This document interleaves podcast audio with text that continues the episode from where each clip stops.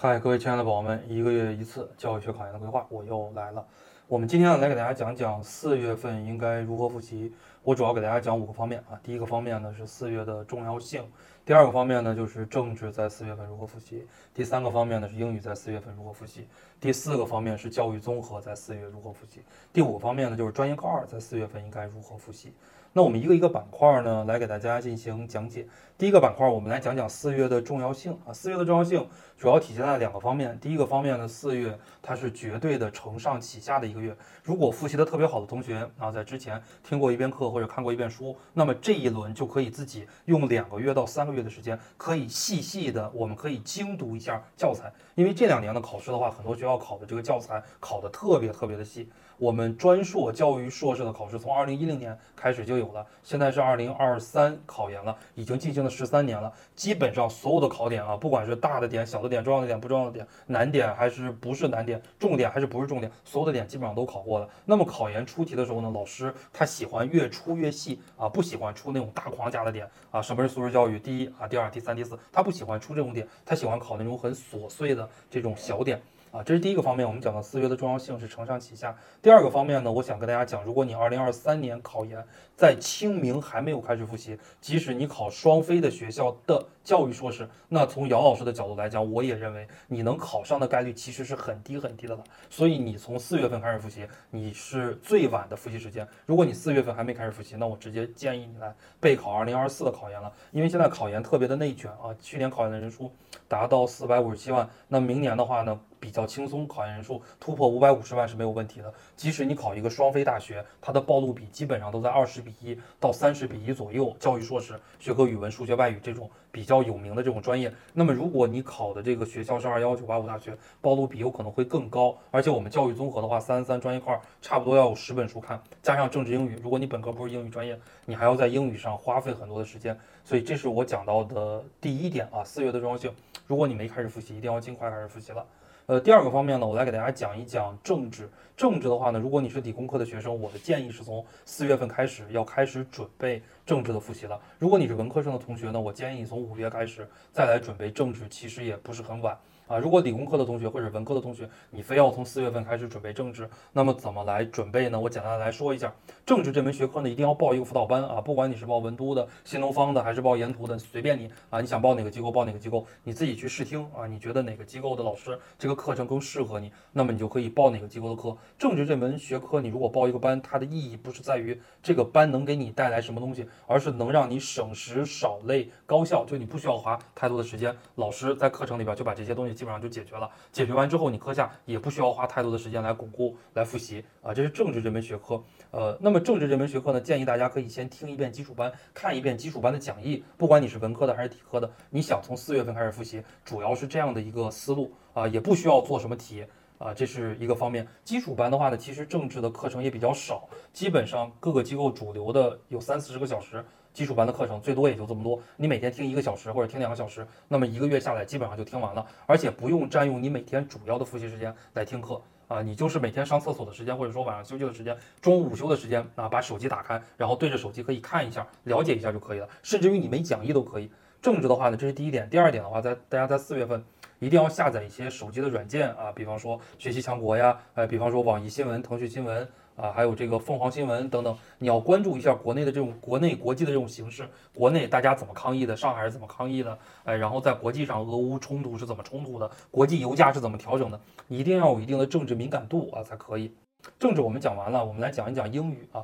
英语在四月份呢，我给大家主要提了三个建议。第一个建议的话呢，就是大家的单词课不要听得太久，但是你每天必须要背单词。很多同学就会跟我讲啊，自己英语进度特别的慢。我一问啊，为什么进度这么慢？进度怎么这么慢？他就跟我讲啊，背单词，呃，听这个单词课，从 A 开始听，听到 Y，听到 Z，呃，每天基本上要听三四个小时的单词课，五千五百个单词课听了两个月还没有听完。单词课可以不听啊，你每天拿一本书，每天背二百个单词、三百个单词，一个月只要过一遍啊就可以了。第二呢，就是告诉大家英语不要太早的做真题。如果大家做真题，你考专硕的话，你可以先从二零零五年的学硕开始做，零五、零六、零七、零八、零九、二零一零啊，可以先做这几年的真题。第三点给大家提的建议呢，就是长难句和语法的练习为主啊。这个阶段呢，不需要说做很多的这种阅读呀、翻译呀、写作呀，是不需要的。这个阶段在四月份、五月份啊，建议大家在微博上可以跟一些老师啊，每天练一道题，每天练一道长难句啊，来打打卡。慢慢的，这个长难句你就掌握的差不多了。那些语法啊，怎么样来拆解这些长难句，基本上呢，你在四月份也能掌握个八九不离十。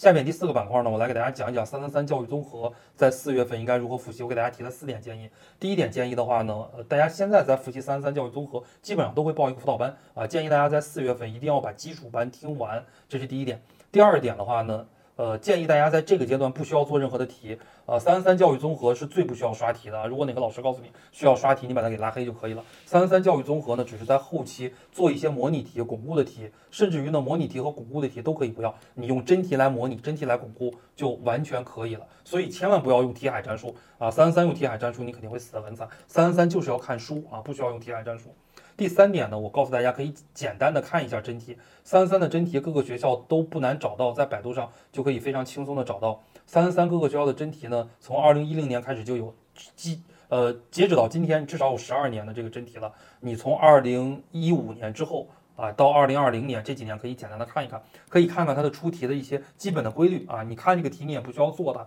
你比方说有一些学校啊，像湖南师范大学，它喜欢考一些热点题，你比方说像西南大学。三三三啊，他喜欢考这种主观性的题，一百五十分啊，出五道题，一道题三十分，他喜欢这么来考你，对吧？比方说中南大学，他出三道题，一道题五十分，他喜欢考你论文啊，这样的一种模式。比方说像陕师大，陕师大考察的范围比较全面啊，他考选择题，考那个填空题，对吧？考判断题，然后考辨析题，还考论述题，考名词解释，考的范围非常的广。那比方说像华中师范大学，它就是中规中矩，一百五十分的题，历史上从来不超纲。啊，但是考的非常非常的细，呃，所以你针对于各个学校它的这个出题的规律和思路，你最你比较好的来制定未来六七个月复习的一个总的方针啊，所以这是你看题的意义，而不是在于你做这个题。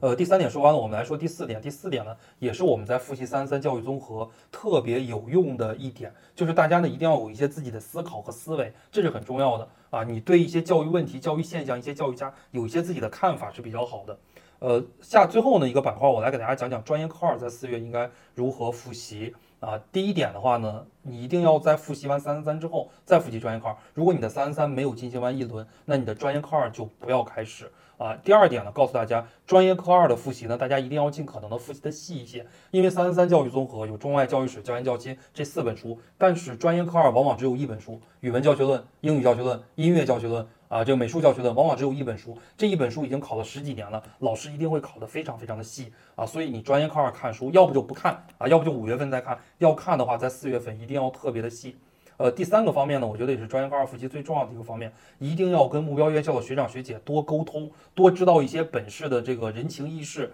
啊，甚至于本院的一些动态很重要啊。我当年呢在复习专业课的时候，哎，我就经常问我的学姐，我说学姐呀，你咱们教科院又发生什么有趣的事情了吧？或者老师上课的时候给你们讲的什么东西了吗？哎，然后我那个学姐就特别特别烦躁。啊，然后但是她随便丢给我一句，哎，她说我们专业课二老师啊，我们讲的这个欧洲中世纪的大学，欧洲中世纪大学在我的母校历史上从来没考过，只是在那一年考过，之后也没有考过，哎，所以我当时就 get 到了这个点啊，这个也是很重要的，你要了解一些这个学校的一些动态，多关注一下这个学院的一些官网呀，哎，或者是看看他进行了哪个方面的活动呀，学术交流呀，其实专业课二打的就是这样的一个信息战，而我们星火专业课二的辅导学长学姐就恰恰是目标院校的学长学姐。而且她带有辅导啊，这一点呢可以帮助大家，可以帮助大家很多的。好，这是我们讲的四月份应该如何复习。祝所有的考研的宝宝们，二零二三考研的宝宝们，在四月都可以有一个非常好的复习的心情。我们五月再见。